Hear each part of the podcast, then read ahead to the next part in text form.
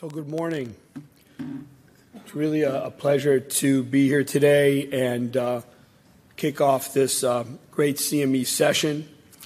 Uh, this session is supported by educational grant from Bayer Healthcare Pharmaceuticals, Eisai, and Merck, and it really talks about the impacting the HCC outcomes using multimodal, uh, multimodal therapy and the importance of an interdisciplinary management team. It's a pleasure to be here moderating with uh, Dr. Gandhi. We have three great speakers. These are our learning objectives.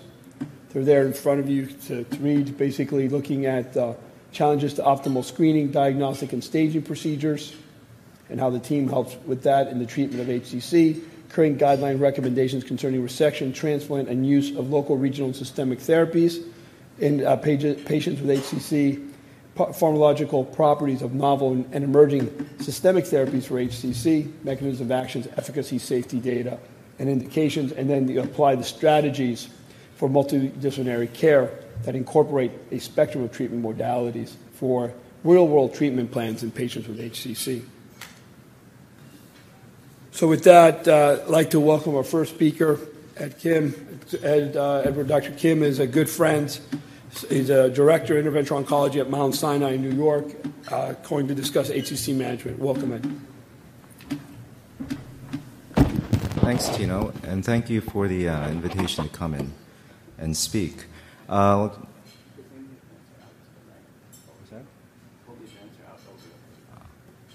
okay, I'll just get started on uh, and speak a little bit. I've been asked to speak on HCC management.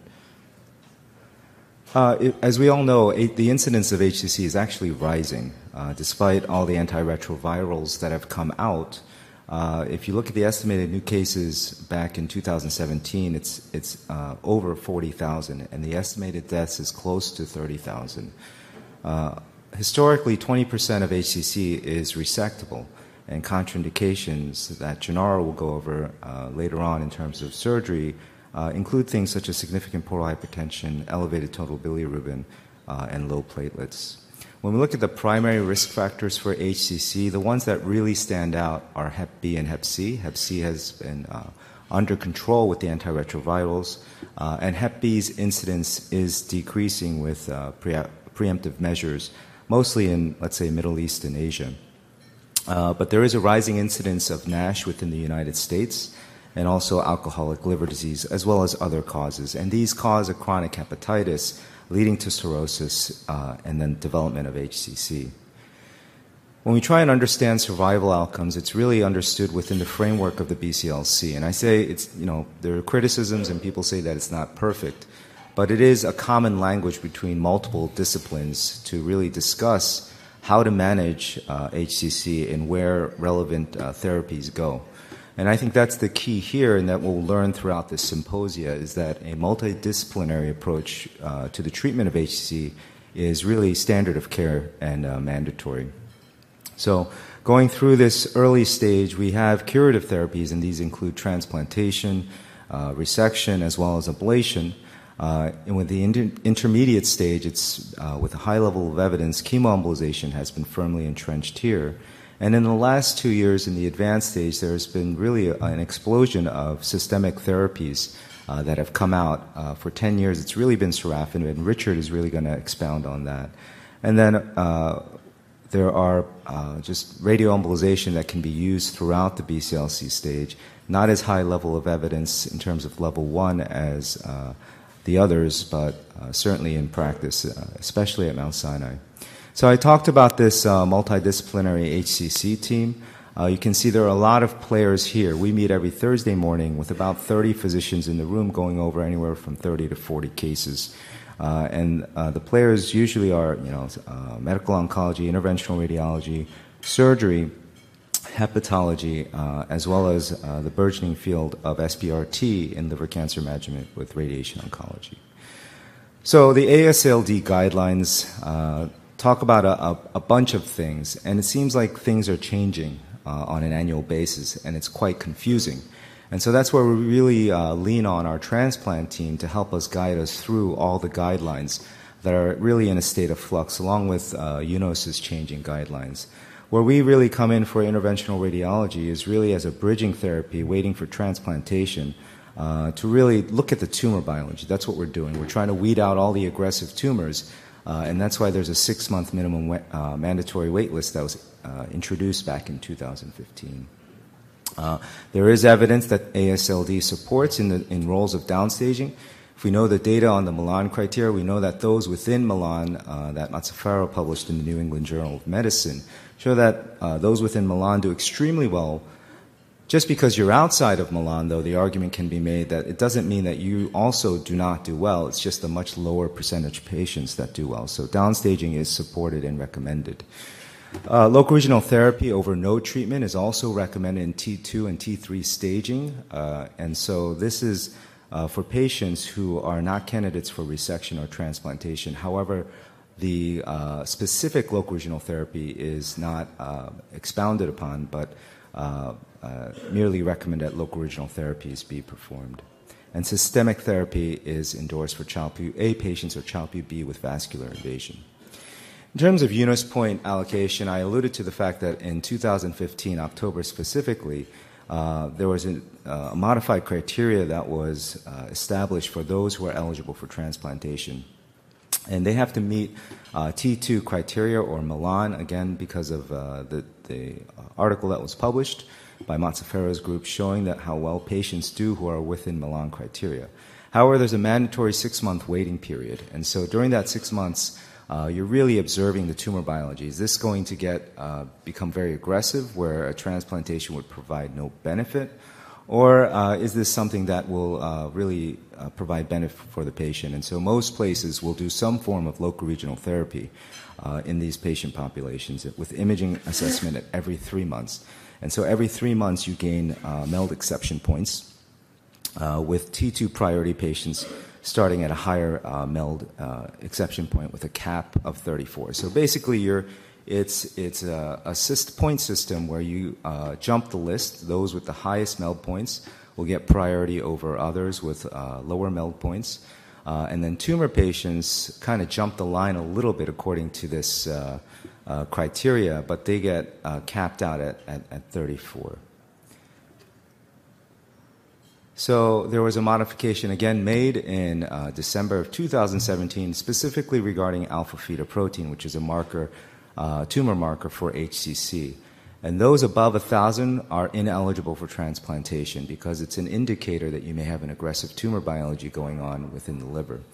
However, if you can drop that AFP to less than 500 uh, after an initial 1,000 with local regional therapy, then you get standard exception points. Then a letter can be written on your behalf to say, uh, this patient has now tumor that is relatively under control. We should give them a shot at transplant, which is a true cure. Uh, and then candidates over T2 who have been downstaged are also eligible, eligible for standard exception points. So, moving on in terms of specific staging, BCLC-A, these are patients that are really within Milan criteria for the most part, three nodules, uh, each less than three centimeters, or a single, not, a single tumor. Uh, that single tumor in the BCLC staging can be in A can be any size because surgical resection can be performed, which is a curative uh, treatment. They have to have absence of macrovascular invasion or extrahepatic spread, and these are, are uh, eligible by those curative therapies I discussed. Now, these are all the different regions uh, for UNOS. Now, keep in mind, I know there are a lot of people from all over the country at this meeting, uh, that a region 9 is quite different from region 3 in terms of uh, transplant waiting list period. At region 3, we were just discussing, most uh, transplant waste uh, individuals will really get transplanted probably around that minimum six month waiting period. And so maybe you do something like a TACE uh, instead of uh, a Y90 uh, because potentially the shorter time to progression to bridge these patients. Whereas in Region 9, in New York, we wait usually about two years uh, before patients can be translated. And that's the same with Region 5. And so uh, you have different strategies and plans and different patient population uh, depending on different regions. And uh, that's not to even mention the fact that there were changes uh, accounting for the regions with, you know, uh, radiuses upon which organs would be drawn from, which is implemented and then has gone to, to court and it was halted. So we're back to the 2017 recommendations. Uh, in terms of ablation, we know that from published literature, from Livraghi, uh, as well as uh, Lee, that when you ablate lesions less than two centimeters in size, it's really uh, equivalent to resection, and literature from multiple sources have shown that. We also know that there are thermal ablation pitfalls, uh, either size, the larger it gets, heat sinks, and location against uh, various critical structures such as the heart, the lung, as well as bowel, can lead to serious adverse events. And so, not all, all patients are thermal ablation patients. And so they undergo what was described by Burrel et al. out of the Barcelona group, and she described uh, treatment migration, where you have a local regional therapy that's really indicated for, let's say, the intermediate stage, such as chemoembolization in her paper, or radioembolization, it migrates down to a uh, earlier stage because uh, a patient may be ineligible, for instance, with uh, portal hypertension for resection. They are not a transplant candidate and the location is unfavorable uh, due to increased SAEs for ablation. And that's where we get this treatment migration, either with radiation segmentectomy or chemoembolization. Briefly discuss radiation segmentectomy because we uh, perform a lot of it at Mount Sinai. We've published uh, in peer reviewed journals where you inject in a Couinaud segment. Uh, and then uh, that uh, infusion really simulates an anatomic resection. And Riaz and Vush really described this phenomenon first uh, with a curative intent. And we published in JVIR that our results uh, showed that uh, radioembolization, in, in, terms compared to chemoembolization, showed a time to what we could describe as secondary therapy when there's not an, uh, uh, a complete response on modified RECIST and you have to retreat the patient, that radioembolization had a time to secondary therapy of 812 days as opposed to chemoembolization with 161 days. We also did a head to head that was published in Radiology that showed that there was no statistically significant difference in complete response rate, overall survival uh, in, between ablation versus uh, radioembolization in lesions three centimeters and less. And then Bob Lewandowski also published their experience at Northwestern showing excellent uh, response in lesions 5 cm and less. And this is just a quick case, first case that we did radiation segmentectomy pre. You see a two centimeter lesion next to the IVC. And he is now uh, eight years out uh, with a complete response. I'm not going to go too much into this, but this is where the multidisciplinary aspect comes into play. Uh, when we talk about resection in cirrhotics, how much is enough residual uh, liver volume? And so, uh, in general, you want to avoid resection in cirrhotics. So, how can we increase the hepatic reserve? Uh, there has been described sequential chemoembolization plus PVE. Uh, just PVE has really been shown to be only a benefit in metastatic disease and not really in, in cirrhotic patients with HCC uh, because of the theoretical risk of hyperarterialization of flow to the tumor uh, and progression. And so we use radioembolization in a lobar um, uh, distribution called radiation lobectomy, and it's really threefold that we do that. It's it's as a neoadjuvant therapy for uh, the tumor. It's to induce contralateral hypertrophy, and then there's a three month period that we wait, and we're really assessing the tumor biology at that time with, uh, while treating the tumor and inducing contralateral lobe hypertrophy. When we go to the intermediate stage, we're really talking about multinodular patient, uh, uh either unilobar or bifocal bilobar disease. Very good performance status, uh, Child-Pugh A to B, and there's no extrahepatic spread or vascular invasion. In this patient population, chemoembolization really has been shown to provide a median overall survival benefit anywhere from 19 to 26 months, uh, with 40 to 50 percent at three years. And multiple um, uh, uh, studies have come out. Uh, really, Lowen and Llovet back in 2002 showed that benefit versus best supportive care. Radioembolization, uh, Riad Salem uh, challenges chemoembolization. He did a study looking at uh, overall survival. And what he found was that the toxicity profile was significantly less in radioembolization versus chemoembolization, although he did not find that there was an overall survival benefit uh, on one versus the other. There was also a provided longer time to progression benefit, uh, radioembolization providing almost five months more than chemoembolization. Uh, and so that could be the impetus uh, for uh, Bob Lewandowski's study looking at uh, radioembolization versus chemoembolization in downstaging T3 to T2 patients, which showed a statistically significant benefit in the uh, size as well as the time to downstaging patients. Moving on to the advanced stage, we know that there has just been an explosion of systemic therapies, and I'm not going to steal Richard's thunder when he talks about all the therapies here, but this is just to put things into perspective in terms of how much has come out since sorafenib. But when we look at a key demographic within the advanced stage, which is heterogeneous in its population, the specific population of patients who have macrovascular invasion have a uh, more dismal prognosis, anywhere from 2.7 to 4 months. And a macroembolic such as chemoembolization is relatively contraindicated in this population because if you cut off the portal flow as well as the arterial flow, uh, you're going to cause liver decompensation. So radioembolization, which is a minimally or, or, or less embolic therapy which relies on radiation, uh, was published by Laura Kulik in a joint study with Northwestern and uh, University of Pittsburgh.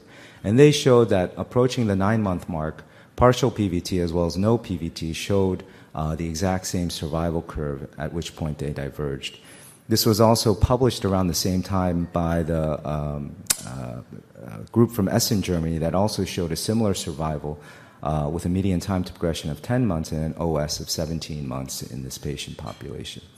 And then multiple studies have come out by Guerin, Mazzaferro, as well as our group uh, that showed a median OS that is similar across all the studies that have been published, published about, about 10 months and that it's, uh, you get even higher survival rates when you increase the dose and target the PVT. SARAH and SIRveNIB, uh, studies that have come out, phase three studies, show that there was no overall survival benefit or and progression-free survival between uh, radioembolization versus sorafenib. However, keep in mind that when you dissect the study, that 27 and 29 percent did not receive Y90 and over half the, uh, about half the patients received chemoembolization beforehand, which limits the efficacy of radioembolization. Uh, also, there's a, there was a heterogeneous uh, patient population, including BCLC A all the way through C, as well as main PVT. An absorbed dose or how much dose the tumor received was not reported on those studies. However, it did show that there was a significantly better quality of life compared to sorafenib. So, in conclusion, how do we navigate the BCLC? Well, a multidisciplinary uh, approach is mandatory. Uh, with all the players uh, really discussing the care of all these patients. Liver transplantation and resection remain the best curative treatment modalities. In the BCLCA, uh, thermal ablation is also thermally, uh, firmly entrenched for curative therapy. But those who are not and undergo a treatment migration can undergo chemoembolization or radioembolization. TACE plus PVE or radiation lobectomy are neoadjuvant therapies for resection in those with uh, small future liver remnants. And local regional therapy is recommended by the ASLD for bridging therapy for transplantation. In the BCLCB patient population, we know that chemoembolization has been shown in level one evidence uh, over best supportive care, but Riad Salem uh, challenges that with radioembolization in this patient population with a longer time to progression. And we can use local regional therapies for downstaging therapy. In the advanced population, we know that there are multiple systemic agents that are out now, but take into consideration in a multidisciplinary approach that we use at Sinai as well, in that subselect uh, vascular invasion patient, of combining potentially local regional therapy with um, uh, immuno-oncologic agents to potentially potentiate the effects of the, of the two. And I think, uh, in conclusion, that there are many studies right now that are trying to combine uh, different modalities and across different subspecialties. For instance, neoadjuvant, uh, potentially, let's say, a PD1 or PDL1 inhibitor prior to a resection, or using that in conjunction with local regional therapy, whether it's in the intermediate or the advanced stage. So I think that is the future, and hopefully, uh, we can continue to collaborate in a multidisciplinary fashion. Thank you.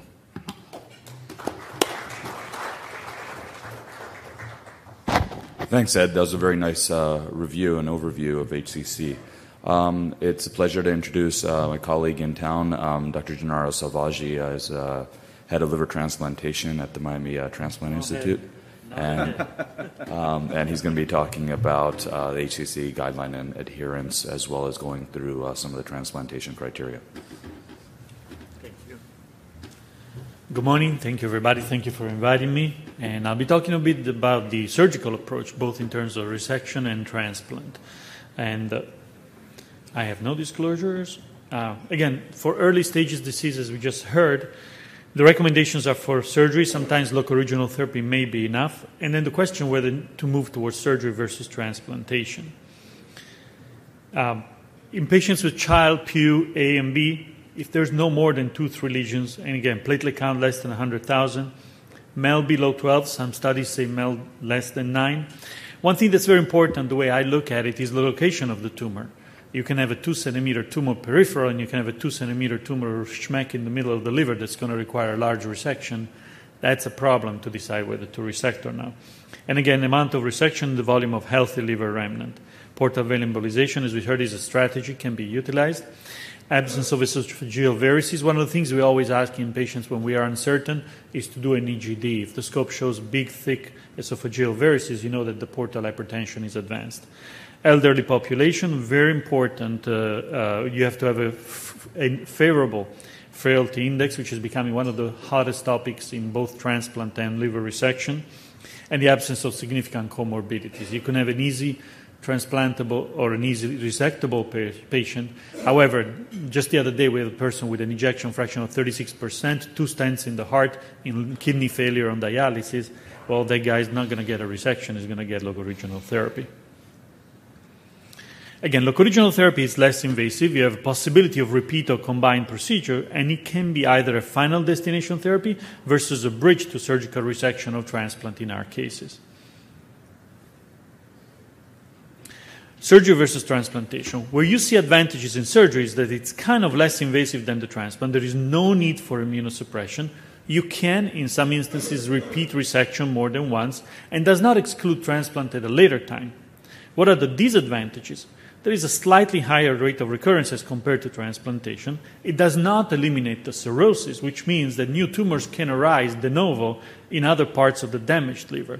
And it can also lead to liver decompensation and urgent need for transplant or death if you take too much liver and the patient tips over, or even just an episode of infection or a leak after the resection can trigger the patient to go into liver failure. What are the advantages of transplant? There is the lowest rate of recurrence of all the modalities that we've talked about. Replaces the liver with a new working organ, so it improves all the symptomatology of the patient, makes all liver complications uh, disappear, such as encephalopathy, ascites, and GI bleeding. The disadvantages, I should have put their cost, obviously. Second is the need for immunosuppression, at this moment, lifelong. Second is a bigger surgery, bigger risks, and long term complications such as renal failure, cancer risk, and so forth. For advanced stage disease, unfortunately, transplant does not become an option. Therefore, systemic therapy combined with some forms of local regional therapy is more advisable there is sometimes a small but possible window of opportunity for resection and transplant. And so some patients that have originally been discounted for transplant can be well treated with local regional and systemic therapy and become a transplant candidate at a later time. These are small cases, but it's possible. If we look at the statistics, and this is from uh, last year's OPTN report, this is kind of our Bible every year, of the 8,000 liver transplants that were done, 1,300 were done for malignant neoplasms, the majority of which, over 99%, were HCC. So about 16% of the cases we do every year. But if you notice the brown curve that dips down in the last few years, that's the curve of hepatitis C, because again, we have cured, so to speak, hepatitis C and HCC has been slowly rising. That's the burgundy line that's been going up from less than 5% to about 16%. The survival of patients who receive a liver transplant, whether they have hepat- hepatocellular carcinoma or not, is virtually identical. So, having tumor or waiting for a transplant with a tumor does not give you higher risk of death once you receive the transplant. The proposed criteria, the ones that we currently use, is still Milan criteria, which is one tumor between three and five, or up to three tumors, each of them more than one and less than three centimeter. Multiple other criteria have been proposed, and there's vast literature to support their viewpoint. However, as it is currently, the Milan criteria are the only ones that are used by UNOS, which is the organism that runs transplant. Every other patient in the other categories needs to be adequately downstaged to Milan criteria in order to qualify for transplant. The exception policy, uh, I'm talking here about adults, kids First of all, there is not that many with HCC, but if they do, they go straight to status one to privilege them. Uh, the tumor has to be within Milan criteria. Of course, no CT scan of the uh, chest could be positive, otherwise, you have extrahepatic disease. Or if you see adrenal or bone metastasis, not a candidate for transplant. No vascular invasion, we're talking mostly portal vein and hepatic veins. Uh, not a resection candidate, and there goes the decision, first of all, if you can resect or not. And the alpha fetoprotein less than a, a 1,000 and less than 500 if it was more than a 1,000. We have to submit all this data every three months because we're observing the biological behavior of the tumor over time. So, what my colleague told you just changed in May. The letter up to 34 points does not exist anymore. The new exception score is called MMAT minus 3. I'll walk you through it. So, first of all, the patient has to wait six months before he gets any extra points. Until then, remains with their biological MELD score. The MMAT is the median MELD at time of transplant in the past year in the radius, either the 250 nautical miles or the donor service area. We're still in the donor service area, but we're going to move to the 250 nautical miles.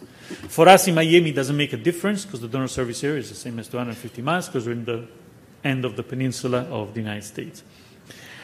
The score is updated every 180 days using the previous 365 days cohort. So, as it stands right now in uh, Florida, our MMAT is 28 points. Right. Mm-hmm. So the patient gets 28 minus 3 gets 25 points. For New York, I think it's 35, and the MMAT minus 3 is 32. So after the six months waiting time, the patient will get wherever they are those points. Now, the computer will automatically approve exception if you are within criteria, otherwise, you have to write an appeal. And the bummer is that you do not get extra point every three months step. So, in the case of Florida, for instance, once you get those 25 points, you cannot get 28 points three months later, 31 points three months later, and so forth. All you get is the change in the MMAT minus 3 every time the MMAT gets updated, so every six months. That is going to create, obviously, a bottleneck of a ton of patients with the same points. And I think you're observing that in New York as well, and we're seeing that here uh, with a lot of patients with 25 points. So, what are the effects of the new policy? There is a bottleneck. There is going to be more need for repeat local regional therapy to bridge the patients for longer times. There is going to be a subselection of patients who actually may end up needing only local regional therapy as destination therapy. Small single lesions, very stable cirrhosis, tumor doesn't come back in two years, we might just say, just watch them. There's going to be a national realignment of all HCC patients towards similar staging at time of transplant. And of course, there's going to be very important for us on the transplant center to train the coordinators to do submissions. And every patient that does not qualify automatically, get, the case gets submitted with a narrative to the National Liver Review Board. Basically, there is uh, surgeons and hepatologists all over the country. They get submitted cases for approval, and I'm in our uh, region. I'm uh, one of the reviewers. And uh, uh, the criteria have become very stiff. So, just to give you an idea, there is five reviewers if you get you need to get four out of five approvals in your narrative to be approved. If you get two no's, your case is denied, and you have to resubmit. So they've become really, really stringent on the criteria for approval for these extra points. So discussion points. The imaging studies, reading of region, and what we see, we see a lot of patients that come from outside the transplant center. And we strongly advocate for the use of the LI-RADS template or at least to describe in the imaging studies those things that are important that is, enhancement, washout, and capsule. Why? Because when we list the patient and we try to get the appeal, there's check boxes in each of the tumors for these things. If you don't check two boxes, which is either enhancement or washout or capsule, you don't get your case approved. If you get a CAT scan that does not, or an MRI that does not describe these things, it has to be reread by our local radiologist, and it spends time, and sometimes you cannot get repeat studies because the insurance doesn't approve new films and so forth. There are sometimes treated lesions where the original study does not match the above mentioned data. Lesions less than 2 centimeter, it is my personal belief that unless biopsy proven, they should not be treated. Sh- you should wait until they become more than 2 centimeter because then you can qualify for future transplant. If you ablate a 1.8 centimeter lesion without biopsy, the patient will never be able to get those points. Imaging studies of Y90 treated lesions done too early. We see the patient that got radioembolization a month ago comes in with a beautiful MRI that looks like I have no idea what I'm reading. And most people, and you guys in the audience know, three months is the minimum, six months is the best result. When there is large tumor burden, portal vein or IVC invasion alpha-fetoprotein about 1,000, there's room to work around the patient, likely not transplant, but we can always see the patient and decide together. And again, sometimes patients are sent to us after failure of multiple treatment. We have private hospitals in the community, uh, not Baptist, where a patient is treated by, I don't know, laparoscopic uh, radiofrequency ablation of a 12 centimeter tumor. And then uh, TACE of the same tumor. And then when the tumor recurs peripherally at the two lesions, oh, now it's time to send the patient for transplant. Whoops, a little too late. Adherence to guidelines. Again, surveillance studies. Yes, the papers say ultrasound. If anybody comes to me with an ultrasound, I'm going to ask for a CT or an MRI because to me, with a ultrasound, unless you're in Japan where you have contrast based ultrasound in patients that are all 50 pounds uh, and not 350 pounds like the guy did the other day, you cannot see anything with an ultrasound. Um, frequency of imaging studies. Uh, guidelines say every six months if you're cirrhotic, three months if there's positive studies, and one month post procedures. Imaging guidelines, again, we recommend the use of LIRAD. Management guidelines, the BCLC criteria are the most commonly used, but truly there are no really established worldwide accepted guidelines for decisions on resection versus local regional therapy. Multidisciplinary approach is the most important. Again, it's the standard of care in large centers and academic practice, not so much in local community hospitals. Dedicated tumor board with all the people there that we were just discussing.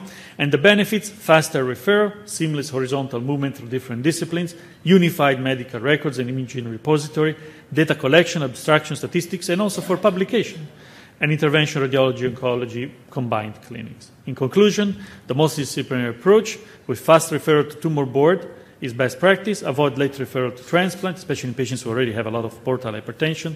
Know that the biology of tumor can vary significantly among patients within each patient over time, and be ready to modify the plan of action. And last and not least, communication, communication, communication. And I'm going to hand it over to Richard. Thank you, Gennaro.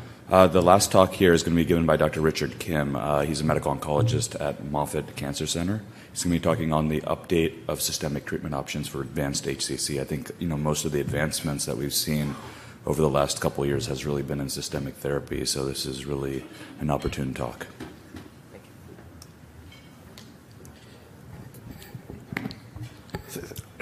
Uh, thank you very much uh, for the organization uh, for inviting me to give this talk. So uh, I'm a medical oncologist currently at the Moffitt Cancer Center, Tampa, Florida, not too far away from here and I was given a task of sort of updating you guys on the systemic treatment options for advanced hepatocellular carcinoma. And as he mentioned, uh, we've come a very long way in terms of the management of this uh, kind of patients. Here are my disclosures. So, in treatment of advanced hepatocellular carcinoma, as you guys know, sorafenib was approved back in 2007 when I was actually a fellow at that time. Then, since then, there has been many attempts to beat sorafenib uh, in terms of phase three studies. Uh, and unfortunately, most were all negative until recently when the positive data started to come out since uh, 2017. So let's start with the first line treatment. As you know, the SHARP study has been the standard of care for many, many years. And I, must say, you know, because of the, the, some of the toxicity profile, not everybody was very enthusiastic about giving this drug. However, having said that, this was the first uh, study that was positive in a phase three setting, uh, beating uh, in patient with advanced hepatocellular carcinoma. There was improvement over survival compared to placebo. And based on that, this drug was approved back in November 2007 in the treatment of, of advanced unresectable hepatocellular carcinoma.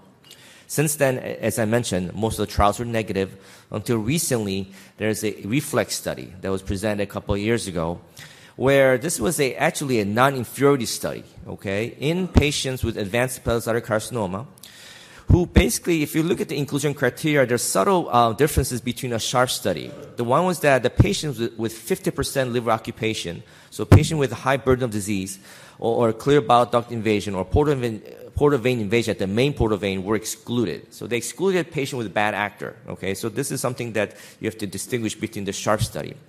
And the study was basically randomized between the lenvatinib based on the dose, uh, based on the weight, uh, the, the, dose was different uh, versus sorafenib. And the primary endpoint is overall survival, and the secondary endpoint, you, as you look at here, is PFS, time to progression, response rate, and quality of life.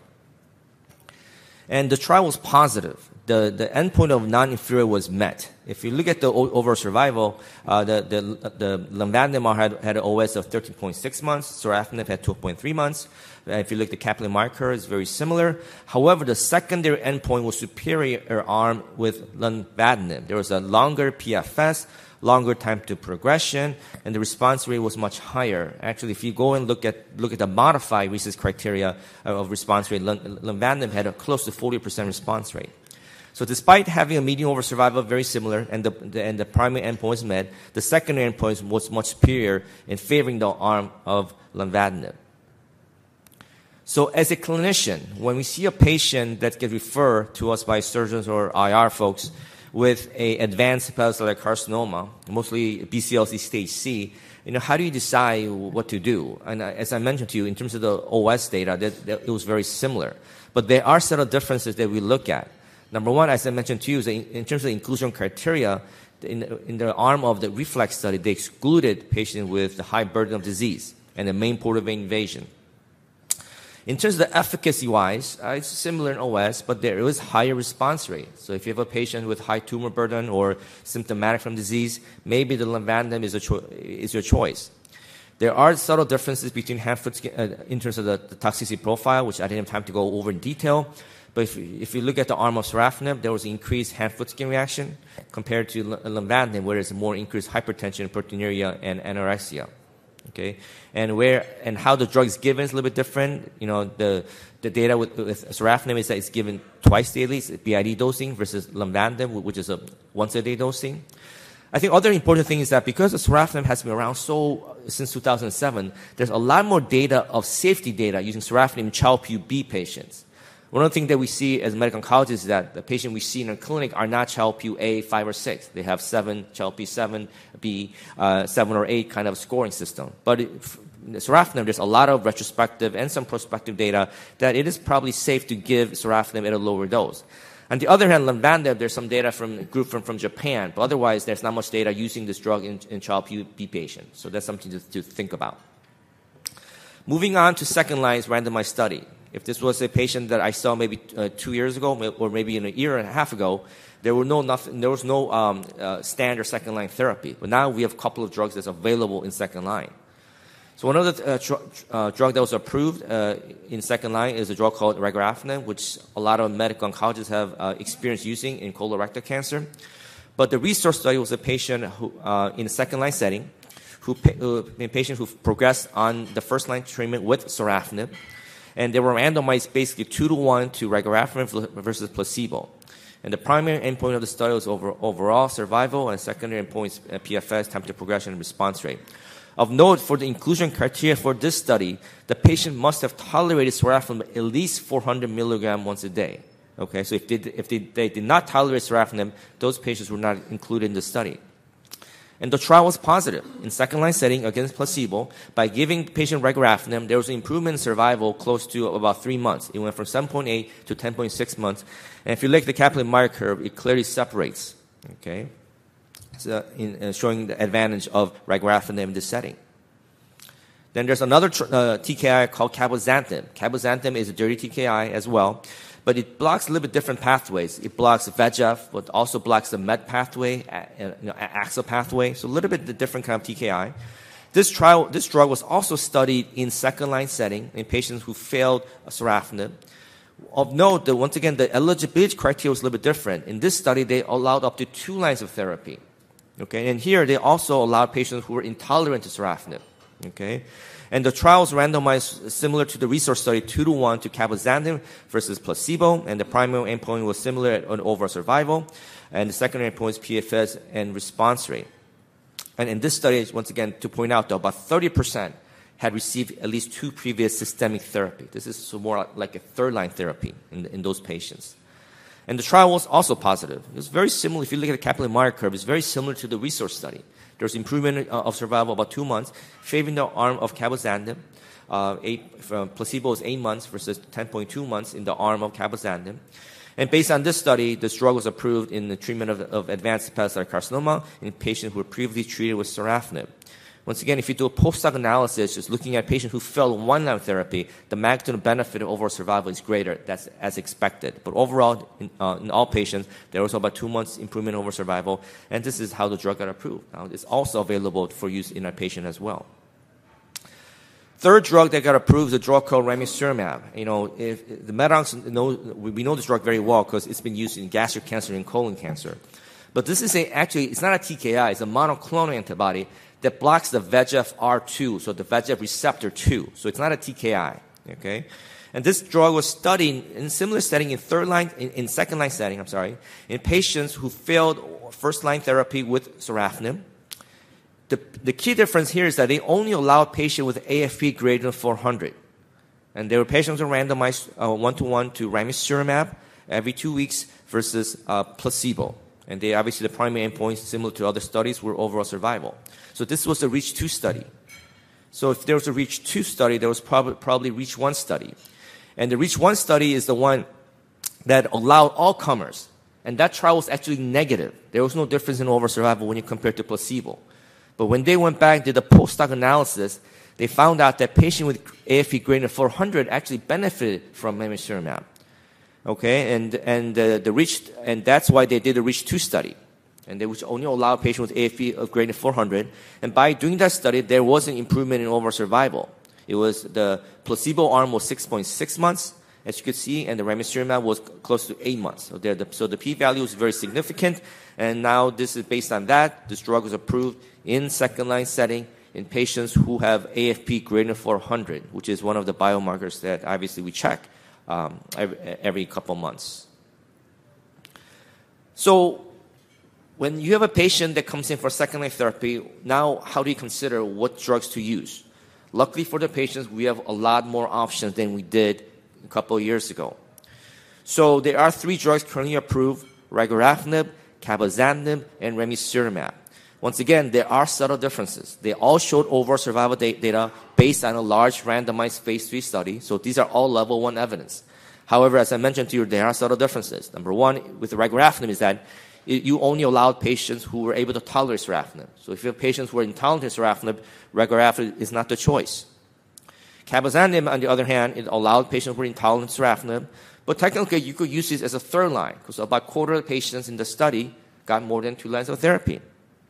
Ramucirumab is only restricted to patients with AFP greater than 400, right? Because that's the only subset that showed um, positive overall survival. Okay, so there are some other um, differences that. Other thing that we look at is the toxicity profile.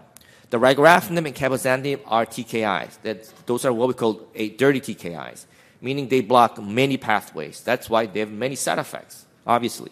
The ramucirumab, on the other hand, is a pure VEGFR2 blocker. So only side effect you have is basically anti-angiogenic side effects. Okay? So generally speaking, as a single agent, it's very well tolerated with low rates of reduction and discontinuation, even though there's a little bit high risk of bleeding and ascites. Okay? So something to think about. Other thing in terms of logistic-wise that regorafenib, cabozantinib is a pill, is oral. On the other hand, ramucirumab is IV infusion, which is given every two weeks. So subtle differences. But obviously, we have a lot of choices, at least for the patients.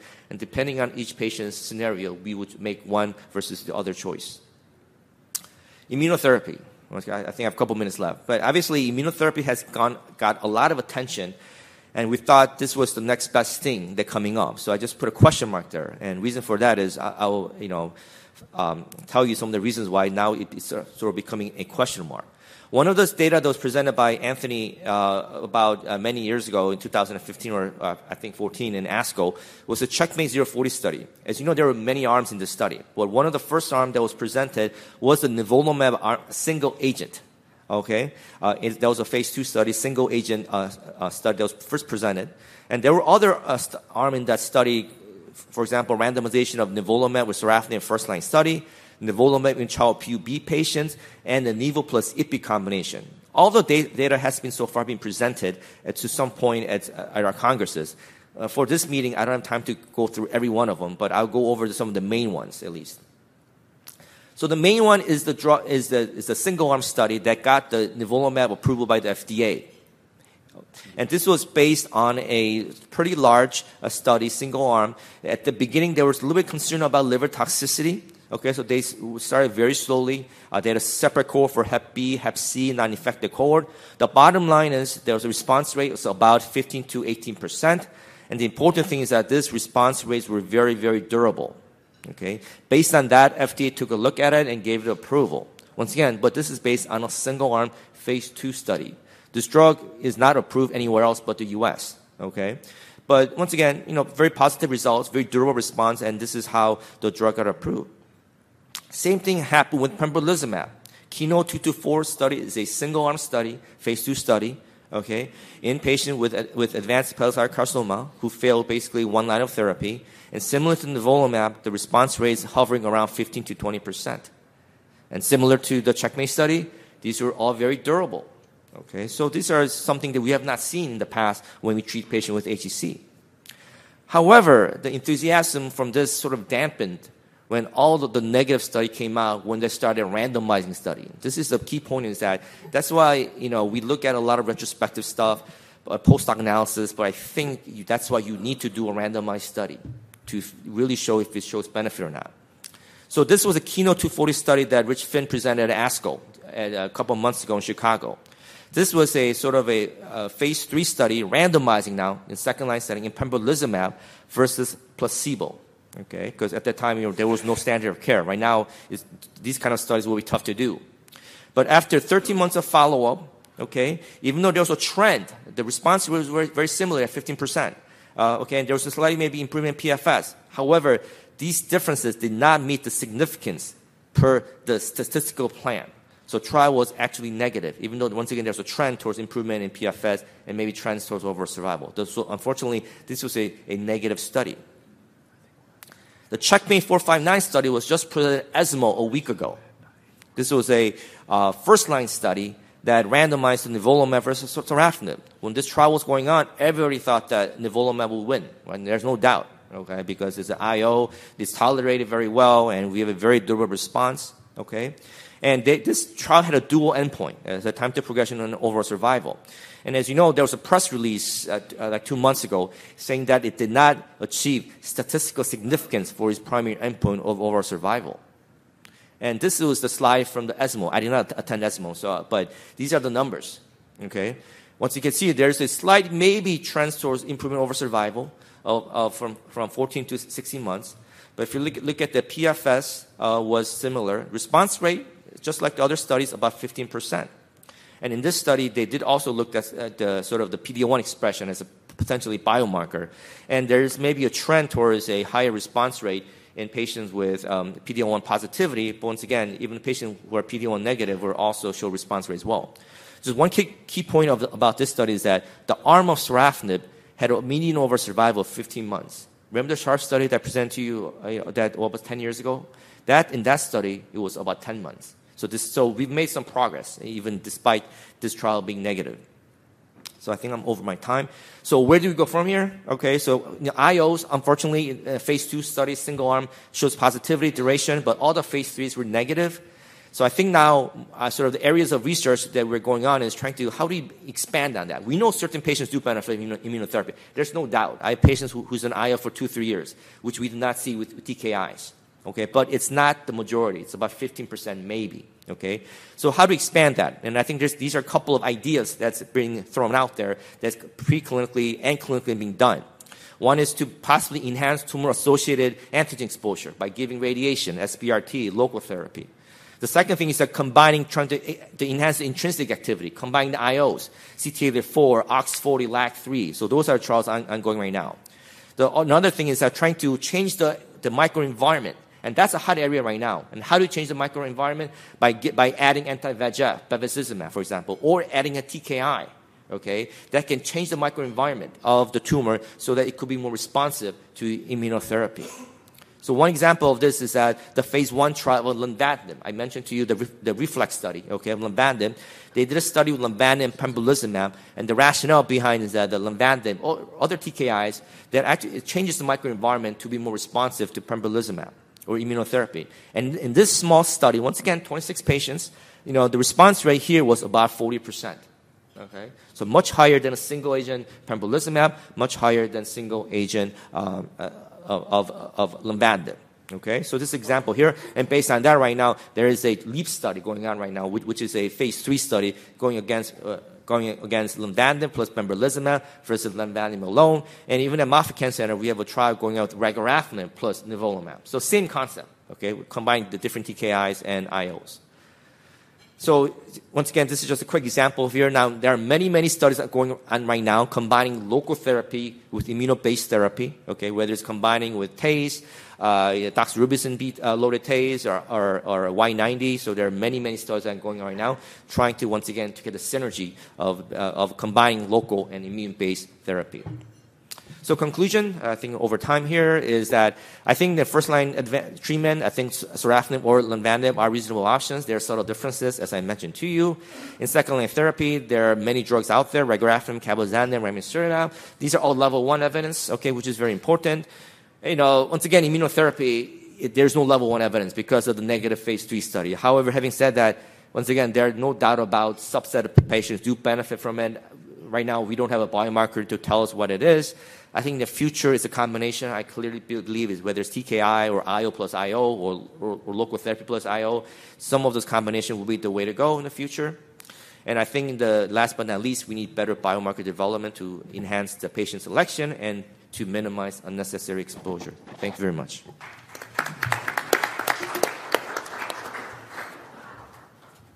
Thank you, Dr. Kim. I think we have maybe time for one or two questions from the audience before we go to the polling questions Any questions? I'll, I'll have a question. Uh, Dr. Kim, so you talked about sorafenib and then nivolumab. How do you make that decision? A patient comes to see you, and you're going to start one, of the, one, or, one or the other. Can you go back and talk a little bit? Because I thought on your slide you really talked a little bit about your decision may be based on yeah, so I think, you know, obviously there's no right or wrong, uh, wrong, answer. We have a lot of experience using sorafenib, so we're used to using it. In patients with sort of a, um, sort of a Child-Pugh B patient who don't, who don't have pure Child-Pugh, uh, Child-Pugh A, I tend to go with sorafenib because that's a drug that we've had a lot of experience using. On the other hand, as I mentioned to you, lenvatinib does have a higher response rate, so you do see a biochemical response in those patients as well. So I think in a patient with high burden of disease who are symptomatic, I, I tend to go with, with um, as well. So I think it's a, they're both good drugs, but I think in terms of response rate, definitely clinically, I do see more with uh, for sure. Any other questions? I have a question for, doc, for the other Dr. Kim. So, how many times you see a patient that you evaluate in your con, in your off, in your conference? You talked about how you have a multidisciplinary conference, and you may see that the patient doesn't qualify, and you send them to get systemic therapy. How many times you see that patient come back, and how important is it to continue to follow that patient and have communicate with your medical oncologist in terms of possibly coming back and then going into transplant? Yeah, that's, that's an, actually an excellent question, Tino.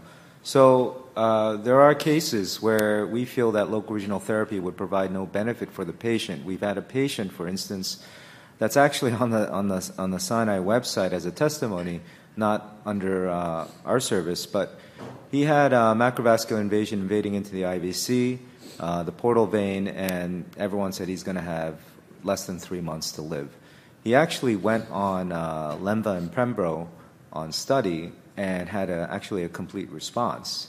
Uh, we did some reconstructions for the IVC and portal vein to reestablish flow, um, and we've been following him in conjunction with our medical oncologist. And he's now almost three years out, but had a recurrence even though he's still on treatment, uh, let's say for a segment 8 2 centimeter lesion, that was definitively HCC. So we treated uh, that lesion with local regional therapy, had an excellent response, uh, and now he's a year out from that. And so I think we're in an area that, um, uh, that is very exciting. I think that we need to, to combine the therapies. Now, um, Richard presented the data as is, and so the objective response rate in, in certain studies, uh, they were non-inferiority studies, and also uh, we're talking about you know 20%. And so I think obviously there's room to to improve, uh, and I think where we do that is really in a multidisciplinary fashion and combining uh, systemic therapies and their benefits. But patients are going to progress. This is not a true cure, and so we need close surveillance and follow-up uh, and uh, supplement with either systemic or vice versa with local regional therapy. Or maybe a patient even gets uh, eligible for resection or transplantation. Who knows? We're in, the, we're in a very uh, new area. Well, I want to thank everybody uh, for attending. I want to thank uh, the excellent speakers that we had this morning. Thank you very much for attending.